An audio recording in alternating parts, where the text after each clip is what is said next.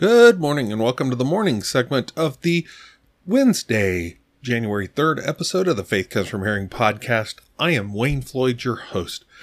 The Faith Comes From Hearing podcast is a humble member of the Christian podcast community. You can find us over at christianpodcastcommunity.org. a lot of great listening over there, over 60 well curated podcasts, wide, wide variety of topic areas, all covered from a biblical worldview my brothers and sisters in Christ over there doing some great work for the kingdom. I would encourage you to go on over there. I will guarantee you that you'll find something over there to listen to, and there's a real good chance you're going to find more over there to listen to than you actually have time to listen to it in. All right, well, middle of the week. Uh, we're continuing on with our reading of the scripture, and then this evening we're going to continue on um, we're going to wrap up this section about the real Lord's Prayer. It's basically just dealing with verse one of this. The, and as I would agree with MacArthur, and I would agree with my pastor, Pastor Jay, um, that this is the real Lord's Prayer, not the one we see back in. I forget where it is that it, sh- that it shows up in the Gospels where he instructs the, the disciples how to pray when they inquire of him. Um, I agree. I think that's more the disciples' prayer this is the real Lord's Prayer. So we're going to partake of that for our evening section. But let's go ahead and open up this morning. We're going to open up with the fourth day morning prayer. It's called True Christianity. Let's pray. Lord of heaven, thy goodness is inexpressible and inconceivable. In the works of creation, thou art almighty. In the dispensations of providence, all wise in the gospel of grace, all love, and in thy Son thou hast provided for our deliverance from the effects of sin, the justification of our persons, the sanctification of our natures, the perseverance of our souls in the path of life. Though exposed to the terrors of thy law, we have a refuge from the storm. Though compelled to cry unclean, we have a fountain for sin. Though creature cells of emptiness, we have a fullness accessible to all and incapable of reduction. Grant us always to know that to walk with Jesus makes other interests a shadow and a dream. Keep us from intermittent attention to eternal things. Save us from the delusion of those who fail to go far in religion, who are concerned but not converted, who have another heart but not a new one, who have light, zeal, confidence, but not Christ. Let us judge our Christianity not only by our dependence upon Jesus, but by our love to Him, our conformity to Him, our knowledge of Him. Give us a religion that is both real and progressive, that holds on its way and grows stronger, that lives and works in the Spirit, that profits by every correction and is injured by no carnal indulgence. Amen. All right, well, our devotion for today from Spurgeon's Morning and Evening, we're doing the morning devotion from there. Uh, the text for it is from Isaiah 49 8. I will give thee for a covenant of the people Jesus, Jesus Christ is himself the sum and substance of the covenant, and as one of its gifts, he is the property of every believer. Believer, canst thou estimate what thou hast gotten in Christ? In him dwelleth all the fullness of the Godhead bodily. Consider that word, God, and its infinity, and then meditate upon perfect man and all his beauty. For all that Christ, as God and man, ever had or can have, is thine, out of pure free favor, passed over to thee to be thine entailed property forever. Our blessed Jesus, as God, is omniscient, omnipresent, omnipotent. Will it not console you to know that all these great and glorious attributes are altogether yours? Has he power? That power is yours to support and strengthen you, to overcome your enemies, and to preserve you even to the end. Has he love? Well, there is not a drop of love in his heart which is not yours. You may dive into the immense ocean of his love, and you may say of it all, It is mine. Hath he justice? It may seem a stern attribute, but even that is yours, for he will by his justice see to it that all which is promised to you in the covenant of grace shall be most certainly secured to you, and all that he has as a perfect man is yours. As a perfect man, the Father's delight was upon him, he stood accepted by the Most High. O believer, God's acceptance of Christ is thine acceptance. For knowest thou not that the love which the Father set on a perfect Christ, he sets on thee now? For all that Christ did is thine. that perfect righteousness which Jesus wrought out when thought, I'm sorry, when through his stainless life he kept the law and made it honorable, is thine and is imputed to thee. Christ is in the covenant. My God, I am thine. What a comfort divine! What a blessing to know that the Savior is mine. In the heavenly Lamb, thrice happy I am, and my heart it doth dance at the sound of his name. All right. Well, our reading for today is going to be Genesis 5, 6, and 7, Matthew 3, verse 7 through Matthew 4, verse 11, Psalm 3, and then Proverbs 1, verses 10 through 19. And just a minute, I need to, need a drink of my uh, Sprite here.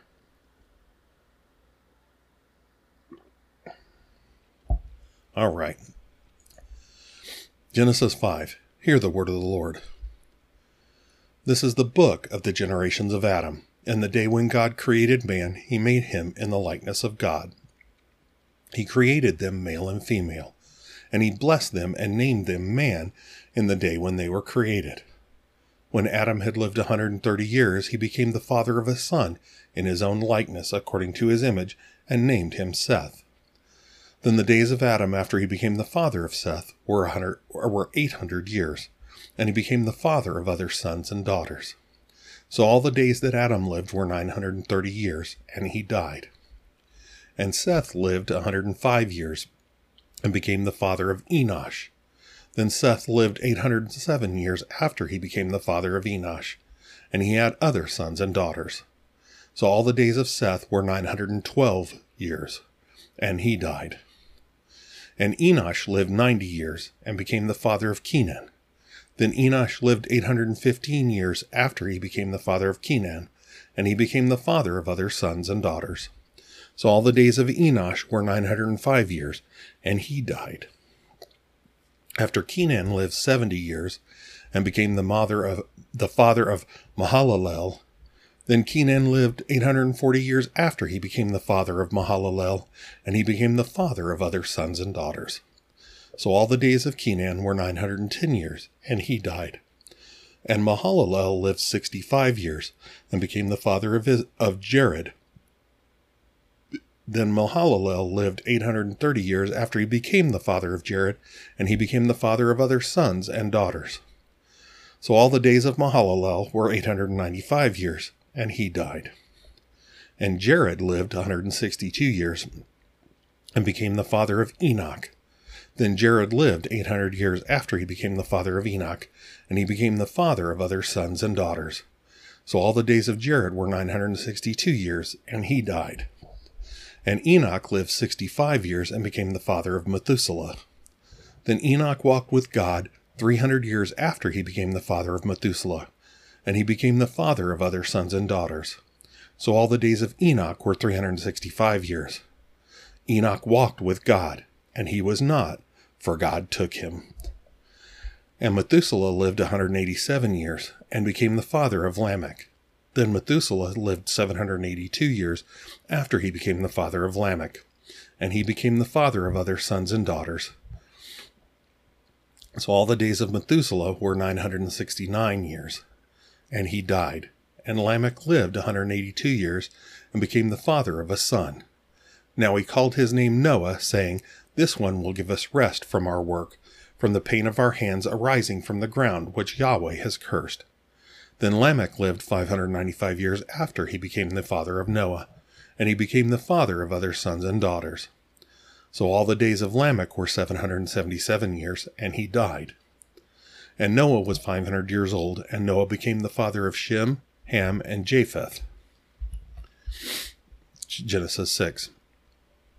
Now it happened when men began to multiply on the face of the land, and daughters were born to them, that the sons of God saw that the daughters of men were good in appearance, and they took wives for themselves, whomever they chose. Then Yahweh said, My spirit shall not strive with man forever, because he indeed is flesh Nevertheless, his days shall be a 120 years. The Nephilim were on the earth in those days, and also afterward, when the sons of God came in to the daughters of men, and they bore children to them. Those were the mighty men who were of old, men of renown.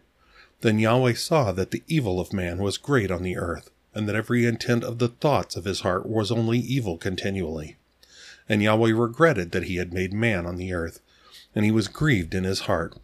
And Yahweh said, I will blot out man whom I have created from the face of the land, from man to animals, to creeping things, and to birds of the sky, for I regret that I have made them. But Noah found favor in the eyes of Yahweh. These are the generations of Noah. Noah was a righteous man, blameless among those in his generations. Noah walked with God. And Noah became the father of three sons, Shem, Ham, and Japheth. Now the earth was corrupt before God, and the earth was filled with violence. And God saw the earth, and behold, it was corrupt, for all flesh had corrupted their way upon the earth. Then God said to Noah, The end of all flesh has come before me, for the earth is filled with violence because of them, and behold, I am about to destroy them from the earth. Make for yourself an ark of gopher wood. You shall make the ark with rooms, and you shall cover it inside and out with pitch. Now this is how you shall make it. The length of the ark 300 cubits, its breadth 50 cubits, and its height 30 cubits. You shall make a window for the ark, and complete it to one cubit from the top, and set the door of the ark in the side of it. You shall make it with lower, second, and third decks. As for me, behold, I am bringing the flood of water upon the earth, to destroy all flesh, in which is the breath of life, from under heaven. Everything that is on the earth shall breathe its last.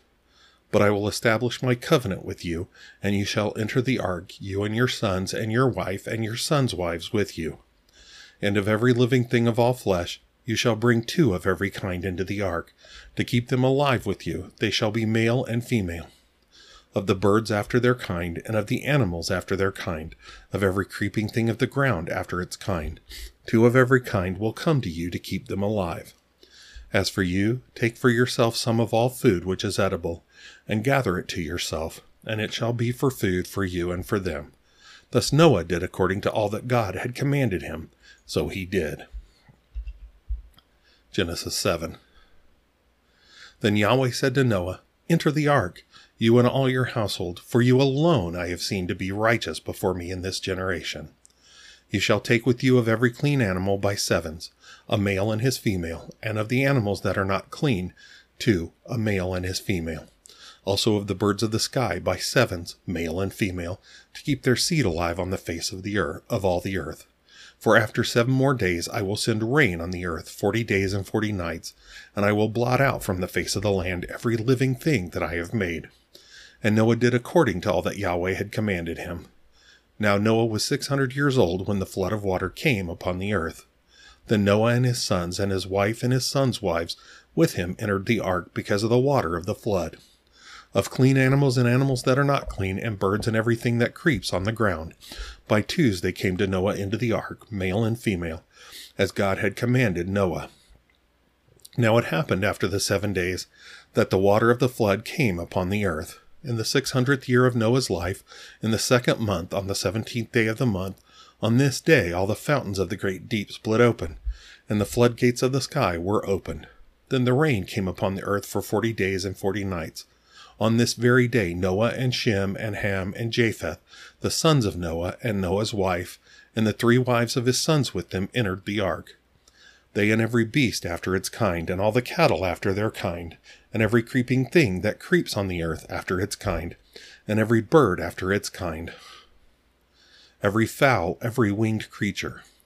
So they came to Noah into the ark by twos of all flesh, in which was the breath of life and those that entered, male and female of all flesh, entered as God had commanded him, and Yahweh closed it behind him. Then the flood came upon the earth for forty days, and the water multiplied and lifted up the ark, so that it rose above the earth. And the water prevailed and multiplied greatly upon the earth, and the ark went on the surface of the water. And the water prevailed more and more upon the earth, so that all the high mountains under all the heavens were covered. The water prevailed fifteen cubits higher and the mountains were covered, and all flesh that moved on the earth breathed its last, that is, birds and cattle and beasts and every swarming thing that swarms upon the earth, as well as all mankind, all in whose nostrils was the breath of the Spirit of life, of all that was on the dry land, died.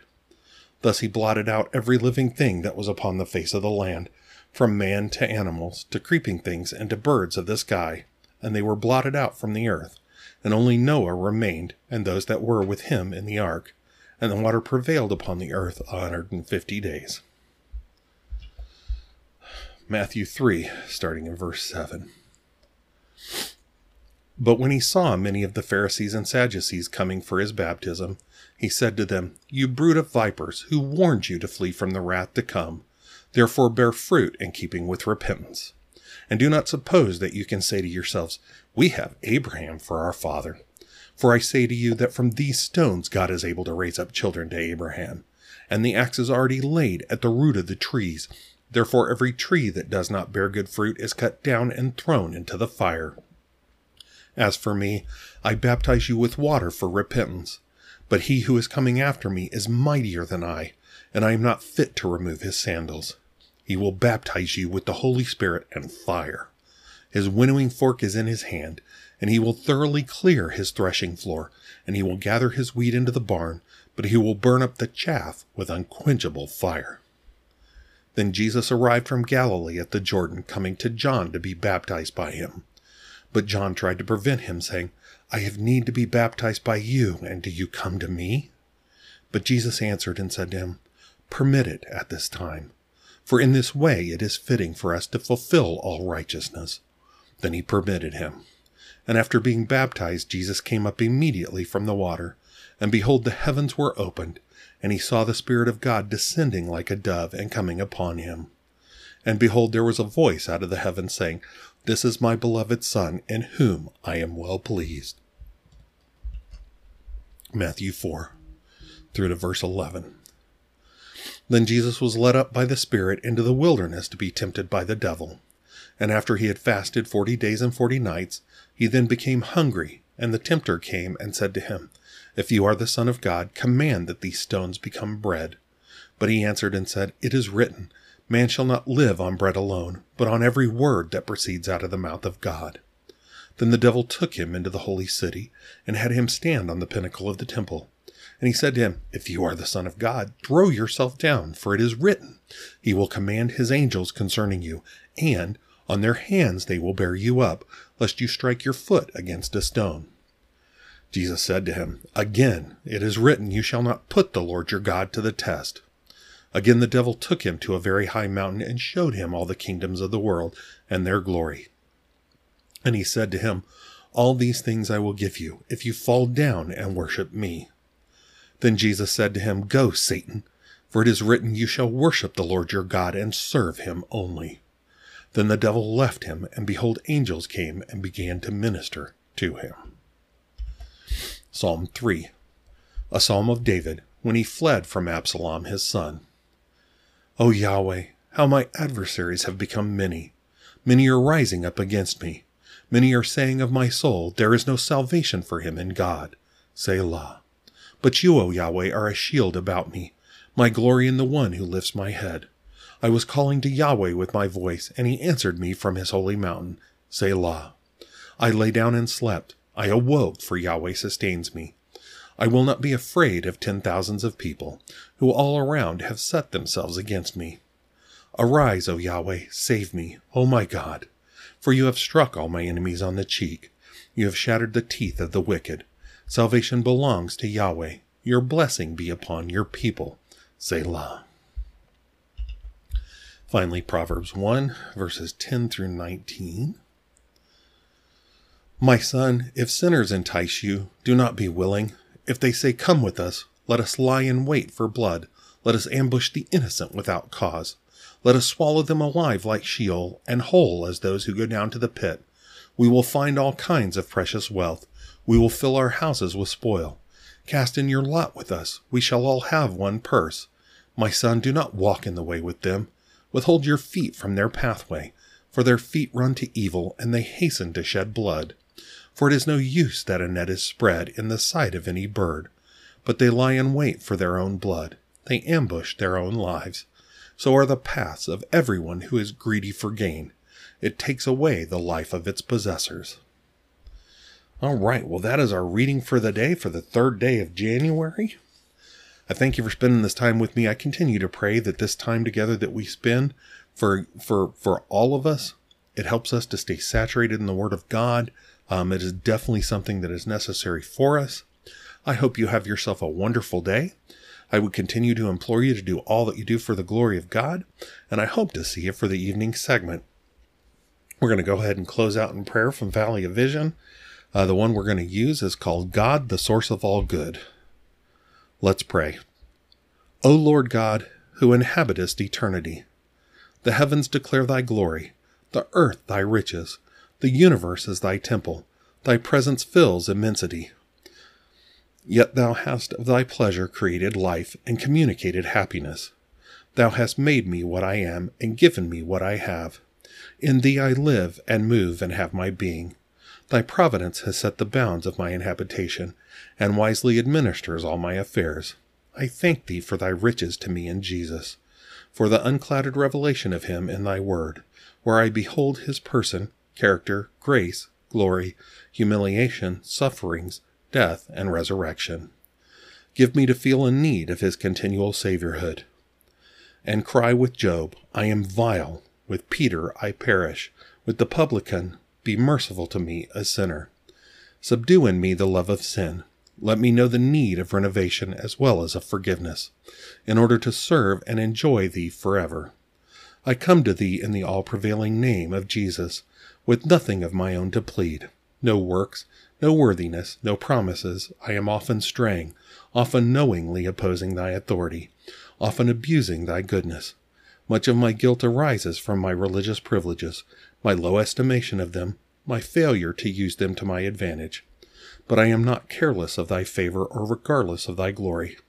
Impress me deeply with a sense of thine omnipresence, that thou art about my path, my ways, my lying down, my end. Amen. All right, again, I hope you have yourself a wonderful day, and I hope to see you for the evening present, or the evening segment. Sorry. Have a good day. God bless.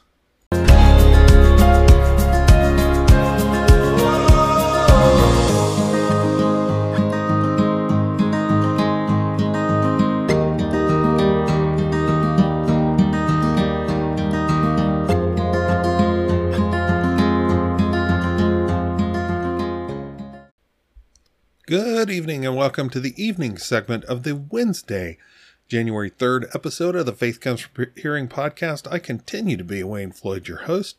All right, well, we are going to dive into uh, continuing our study in John chapter 17. We've moved into John 17 for this year, uh, and we'll work our way through it. Um, I will let you know I don't know whether we're going to continue straight through to the end of the Gospel of John this year. Um, I'm definitely thinking about doing some reading and stuff. I need some uh, some family time, some home time. Sorry, I need to move my mic around here a little bit. Some family time and some home time. And when I'm reading a book, it actually is less prep time, gives me more time with family. But we'll see. We'll see how things go. I do want to. I do want us to get through the Gospel of John, and I'm, you know, I'm thinking about moving on into the John's epistles after this. But we'll see where it goes. But so what we want to do is open up with prayer. So the one, let's see, do I have this correct? Yeah. So the one we're going to do today um, from uh, MacArthur's um, At the Throne of Grace. Again, you can get this at GTY, I'm sure, gty.com. At the Throne of Grace, again, a book of prayers that John MacArthur's children put together that he prayed. Um, what I'm going to go ahead and do, I hadn't been doing this, but most of these are based on, on a passage of Scripture. So I'm going to go ahead and read the passage of scripture. And funnily enough, this is from John's epistles. It's from 1 John 2, verses 20 through 29. So let me read this first and then we'll do the prayer. You have an anointing from the Holy One, and you all know I have not written to you because you do not know the truth, but because you do know it, and because no lie is of the truth. Who is the liar but the one who denies that Jesus is the Christ? This is the Antichrist, the one who denies the Father and the Son. Whoever denies the Son does not have the Father. The one who confesses the Son has the Father also. As for you, let that abide in you which you heard from the beginning. If what you heard from the beginning abides in you, you also will abide in the Son and in the Father. This is the promise which he himself made to us eternal life. These things I have written to you concerning those who are trying to deceive you. As for you, the anointing which you have received from him abides in you, and you have no need for anyone to teach you, But as his anointing teaches you about all things and is true and is not a lie, and just as it has taught you, you abide in him. Now, little children, abide in him, so that when he appears, we may have confidence and not shrink away from him in shame as at his coming. If you know that he is righteous, you know that everyone oh, I'm sorry, that everyone also who practices righteousness is born of him. All right. So here is our prayer.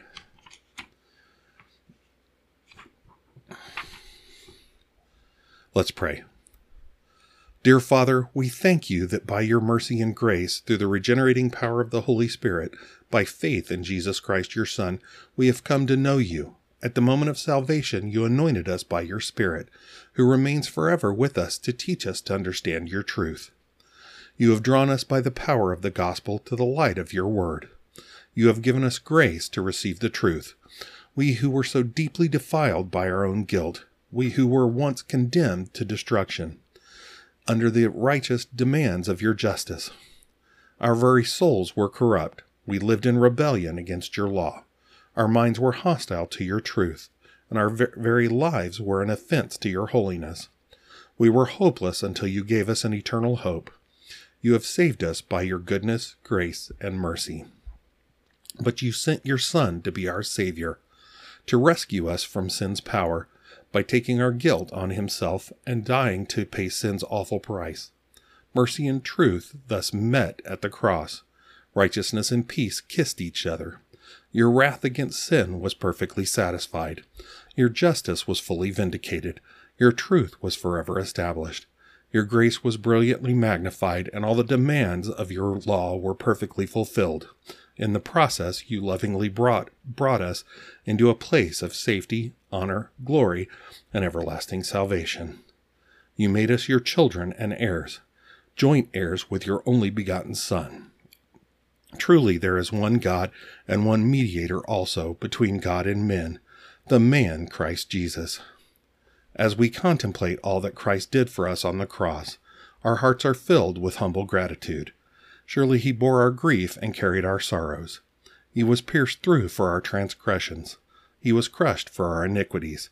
The chastening for our well being fell upon him, and by his scourging we are healed. He himself bore our sins in his body on the cross, so that we might die to sin and live to righteousness. And you have graciously and tenderly drawn us to him, the shepherd and guardian of our souls. O Lord, what gifts these are to us! Give us grace and pure hearts to worship in spirit and in truth, that our praise may be acceptable to you. May Christ Jesus be fully be fully on display in us, through both our words and our works, so that others may see and be drawn to the pure light of the gospel. We ask these things in Jesus' precious name. Amen. What a good one. And that from uh, 1 John 2 fits with what we're going to talk about in the Gospel of John in John 17 today. All right, and now our devotion for today. Um, it's the January 3rd devotion, again from um, Drawing Near, which is MacArthur's devotional Bible, has devotions here at the beginning of each day. So, and I'm not trying to do this with my glasses today, so maybe I'll be a little bit easier reading. So, our, our little title for today's devotion is Blessing the God of Blessings. So Ephesians 1 3, it looks like we're just working our way through Ephesians here, but the text from Ephesians 1 3 is Blessed be the God and Father of our Lord Jesus Christ, who has blessed us. When we bless God, it is with words of praise. When he blesses us, it is with deeds of kindness. Paul's brief doxology identifies God the Father as the ultimate recipient and source of blessing the one to whom blessing is ascribed, and the one who bestows blessings on those who love him. Blessed, blessed translates the Greek word eulogio, from which we get eulogy. To bless or eulogize God is to praise him for his mighty works and holy character. That should be the response of your heart and mine, just as it has been the response of believers throughout the ages. The psalmist said, Blessed be God, because he has not rejected my prayers. Psalm 66:20. And blessed be the Lord, the God of Israel, who alone does wondrous things. Psalm 72:18. Peter said, Blessed be the God and Father of our Lord Jesus Christ, according to his great mercy. He has caused us to be born again to a living hope through the resurrection of Jesus Christ from the dead. 1 Peter 1 3. When the situation is reversed and God blesses us, it isn't with praise, for apart from Him there is nothing praiseworthy about us. Instead, He gives us undeserved benefits, though this may, sorry, through His many deeds of kindness. Scripture identifies Him as the source of every good thing, James 1:17, and works all things together for our good and His glory, Romans 8:28. That is but a sampling of the many blessings He lavishes on us in His Son, Jesus Christ. It's a marvelous cycle. God blesses us with deeds of kindness. We bless Him with words of praise. Beware of the sin of thank- thanklessness.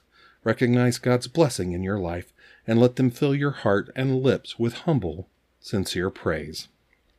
Suggestions for prayer. Identify 10 specific blessings God has, has granted to you in recent days and praise Him for each one.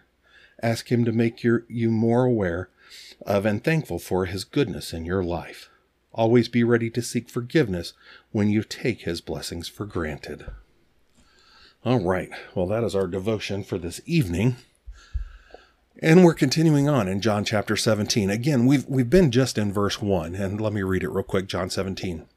Jesus spoke these things, and lifting up his eyes to heaven, he said, Father, the hour has come. Glorify your Son, that the Son may glorify you. So, you know, again, we, we've talked about that, you know, this comes on the on the on the tail of John 30 John 16, 33. These things I have spoken to you, said it, so that in me you may have peace. In the world you have tribulations, but take courage, I have overcome the world. So he says, John 17, verse 1, in light of that. And really, he says it in light of and and John records it. And Jesus spoke these things in reference back to John 13 through John 16. This whole upper room discourse, this whole private ministry to the disciples. Because again, he's we have to remember, you know, he's he's saying this prayer in the context of he's still with these eleven. They're still in the upper room. They're getting ready. They're going to leave soon, heading into uh, or heading over to the Garden of Gethsemane where he's going to pray more and then he's going to be arrested. But this is kind of the step off. And again, he's praying. And we've talked about that we are um, here in talking about the significance of this prayer, is what we're going to talk about today. So we're not really dealing with specific verses, but we got to remember the context of this, the setting of this prayer.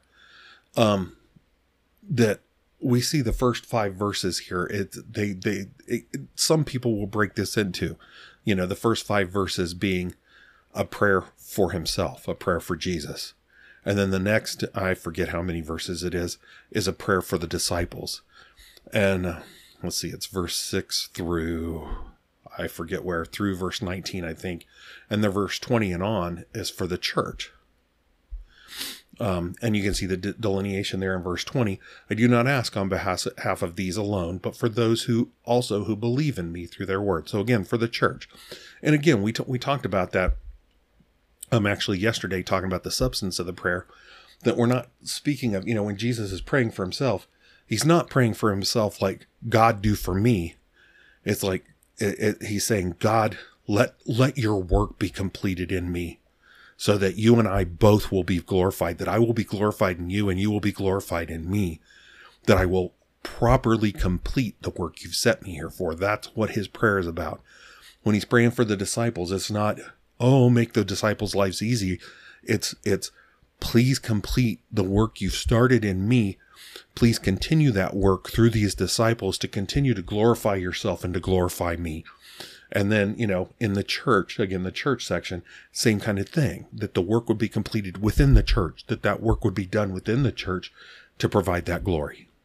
Again, you know, so again, it's, there's no selfishness involved here. Don't ever mistake that when we talk about Jesus, uh, you know, praying for himself.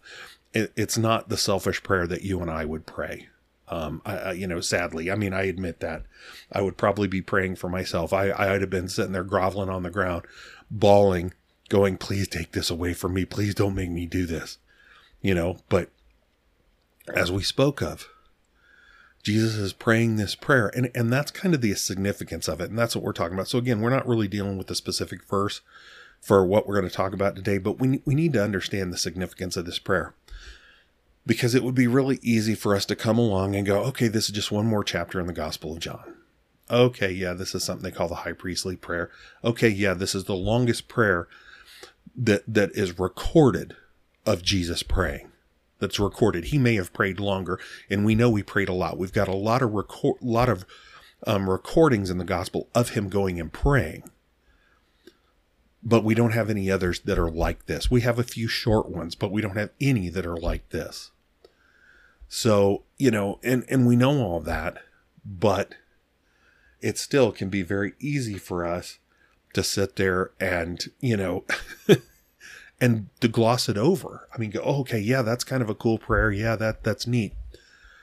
But we need to we, we need to really understand the significance of it. And again, I, part of it I brought up yesterday, but we we got to realize this is true communion, true conversation between two parts of the Godhead, between the Son and the Father. And these 11 are being blessed to be wit- witnesses of this communication. And we here in our day, through the Holy Spirit working through the Apostle John to record this, are allowed to be partakers of this as well. While we can't hear it, sit there and hear it and have heard Jesus pray it, we can read it. And if you want to hear it out loud, read it out loud. You know, seriously, but but again, we we are blessed to be able to read this. This communication between the Son and the Father, this true communication. But what we need, what we need to grasp overall and the significance of this prayer is this communication between Son and Father, between Savior and a holy God, basic, basically lays out and communicates about the plan about the whole plan of salvation. That's what it lays out. I mean, honestly, you could come into John 17, sit down, and you could get a basic, if you really partook through this, and like um, we saw, um, where, um, oh, what was it? Uh, one of one of the um, commentators I quoted, yeah, last night was talking about how simple these sentences are. That these are not the most complicated sentences in this prayer but that if if we truly read and understand we we see clearly the plan of salvation laid out laid out very very clearly here for for for our eyes i mean for the disciples i mean they they heard it laid out clearly and again we we know and we see that they're struggling okay we see that they're struggling with understanding um the fact is we we see clearly um, in Peter. Um, and believe me, he, he just happens to be the one because he always opens his mouth. But the fact is, I guarantee the rest weren't getting it either. When uh, Jesus is sitting there talking to them, talking to them about the fact that he's going to be arrested and he's going to be killed, and Jeter and and Peter, sorry, and Peter rebukes him, and Jesus says, "Get behind me, Satan." That that is a clear picture of of how much they they don't understand what's going on here. Well, we have Jesus here as much as we've watched. He's been trying to lift them up, he's been trying to educate them, he's been trying to strengthen their faith because he knows this is going to be rough on them. Um, and even as much as he does that, we see them scatter. But we see them not go far, and we see them ready for him to show on the day he's resurrected and to clarify for them and to set them on their path. You know, so and and and his private ministry, though it's technically wrapped up in 16, they're witnesses to this, to him making clear communication with the Father about this plan. This plan that was made before the foundation of the earth And we see Jesus clearly lay it out. He, he, he lays out, he shows clear example to them about what the outlook needs to be, what, what the true focus needs to be for them. He, he makes very, very clear that, that God has chosen them. He has chosen them and he's given them to the, to the son. He's given them to the savior so that the Savior can give them eternal life. He's given them that. He's given him that. He's chosen them and given him these out of the world.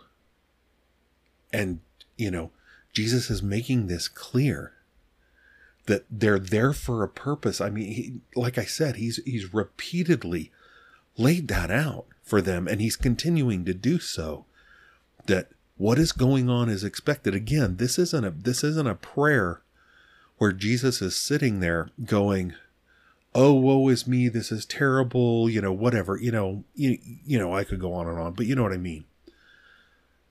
He's going, "Father, glorify your son, that the son may glorify you." Again, this is such a significant prayer. Um, this truly, truly like I said, lays out so clearly the plan of salvation. Um, we see one of the commentators make, make these comments about this prayer. Its primary characteristic is timelessness. Though uttered within a few hours of Calvary, it contains thoughts and expressions which must have been familiar to our Lord at any moment during the centuries which have followed. As we study it, therefore, we are listening to words which have been uttered many times on our behalf, and will be uttered until we are with him, when he is beholding the glory of the divine Son, superadded to that of the perfect servant. Again, the the we just have to understand. We really do, and it can be tough. I mean, don't get me wrong, it can be tough as we're trying to parse through the gospel and truly understand what's going on here. Um, because I mean, those that had walked with him, um, I again, I, I hearken back to my, my my brother Randy's message this this last weekend, this past Sunday. Um, speaking of the fact that you know these eleven, they knew the word.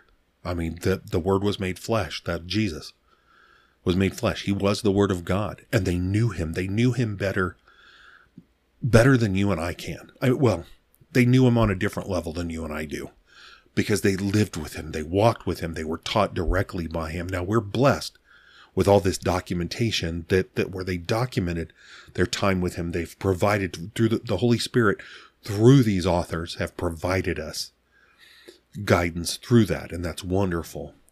But they knew him on a different level than you and I do. And it still took the return of Christ, the, his resurrection, and then the indwelling of the Holy Spirit for things to click. So it's going to be tough for us. We're going to struggle with it. Now, if we are truly saved, we've been indwelt by the Holy Spirit. So we have that tool to help us understand, but that doesn't mean we're not going to have to work at it. And as as Randy was speaking of this weekend, we got to meditate on it. I mean, he was talking about it that the um, the w- word there for meditation that, that ends up being translated into the English meditation basically harkens back to the functionality of the of the cow the cow um, basically the word the, the first stomach of the cow where the cow eats the food goes into that first stomach comes back out and they they regurgitate it back out and they continue to chew on it and chew on it and chew on it and i love that he used that that that illustration because i've used it before in our sunday school class that that constant chewing that the cow does that to suck every bit of nutrient out of that which he's eaten or she's eaten. Well, that's what the meditation has to be for you and I to meditate on this. And this prayer deserves our attention as well as all, all the other scripture does. But it deserves our attention to focus on this and to learn from this because it is truly significant again. It is the Son speaking to the Father about the eternal plan that the Son when he's crying, glorify your son that the son may glorify you, he's being very, very clear, as I said last evening. He's being very, very clear. He's saying, complete this work in me, no matter what it takes of me to glorify me. He knows that glorification will come, as I said, from him being arrested, from him being beaten and whipped to being unrecognizable, to him being reviled and then crucified on that cross. And then taking the punishment for the sins that have been placed upon him. He knows that's where the glory comes in. And as horrible, as horrible as all that is, in that most heinous of crimes, the Son is most wonderfully glorified, as is the Father. The Father is glorified in the Son's obedience. Uh, you and I always have to understand that Christ could have climbed down on that, off that cross. Christ could have summoned, summoned legions of angels that could have wiped the face of the earth. But he chose to obey his Father and to pay that price. And that is what this prayer is about. And he's speaking of that relationship. He's speaking of that eternal life he's providing, that relationship that is being provided through him to God, where he is the mediator. He is our high priest. That's why they call it the high priestly prayer, where he's coming to the Father and saying, Father, please watch over them and keep them. He says, verse 11, keep them in your name the name which you have given me, that they may be one even as we are. Okay? That's the significance of this prayer. That's how important this prayer is. Um, so please don't just gloss over it. Dig into it. And we're going to do it. The fact is, um, God willing, over the next four nights, I think it's the next four nights, we're going to deal with the next four verses verses two, three, four, and five. Those are going to be the next four nights, God willing. Um, again, we're not going to race through this. We're going to take our time through this and we're going to truly understand Jesus' communication with the Father. All right. Well, that's going to do it for tonight. I know it was a little bit short, but I just wanted to, I just wanted to kind of nail down and wrap this section up and prepare us for diving into the rest of the rest of John 17. All right. I hope you have yourself a wonderful evening. And let's go ahead and close out with prayer. We're going to close out with the fourth day evening prayer. It's called God All Sufficient. Let's pray. King of glory, divine majesty, every perfection adorns thy nature and sustains thy throne. The heavens and earth are thine, the world is thine in its fullness. Thy power created the universe from nothing. Thy wisdom has managed all its multiple concerns, presiding over nations, families, individuals.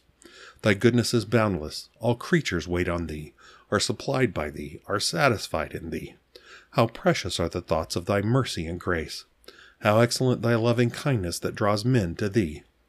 Teach us to place our happiness in thee, the blessed God, never seeking life among the dead things of earth, or asking for that which satisfies the deluded. But may we prize the light of thy smile, implore the joy of thy salvation, find our heaven in thee. Thou hast attended to our happiness more than we can do. Though we are fallen creatures, thou hast not neglected us. In love and pity, thou hast provided us a Savior. Apply his redemption to our hearts by justifying our persons and sanctifying our natures. We confess our transgressions. Have mercy on us. We are weary. Give us rest. Ignorant, make us wise unto salvation. Helpless, let thy strength be made perfect in our weakness. Poor and needy, bless us with Christ's unsearchable riches.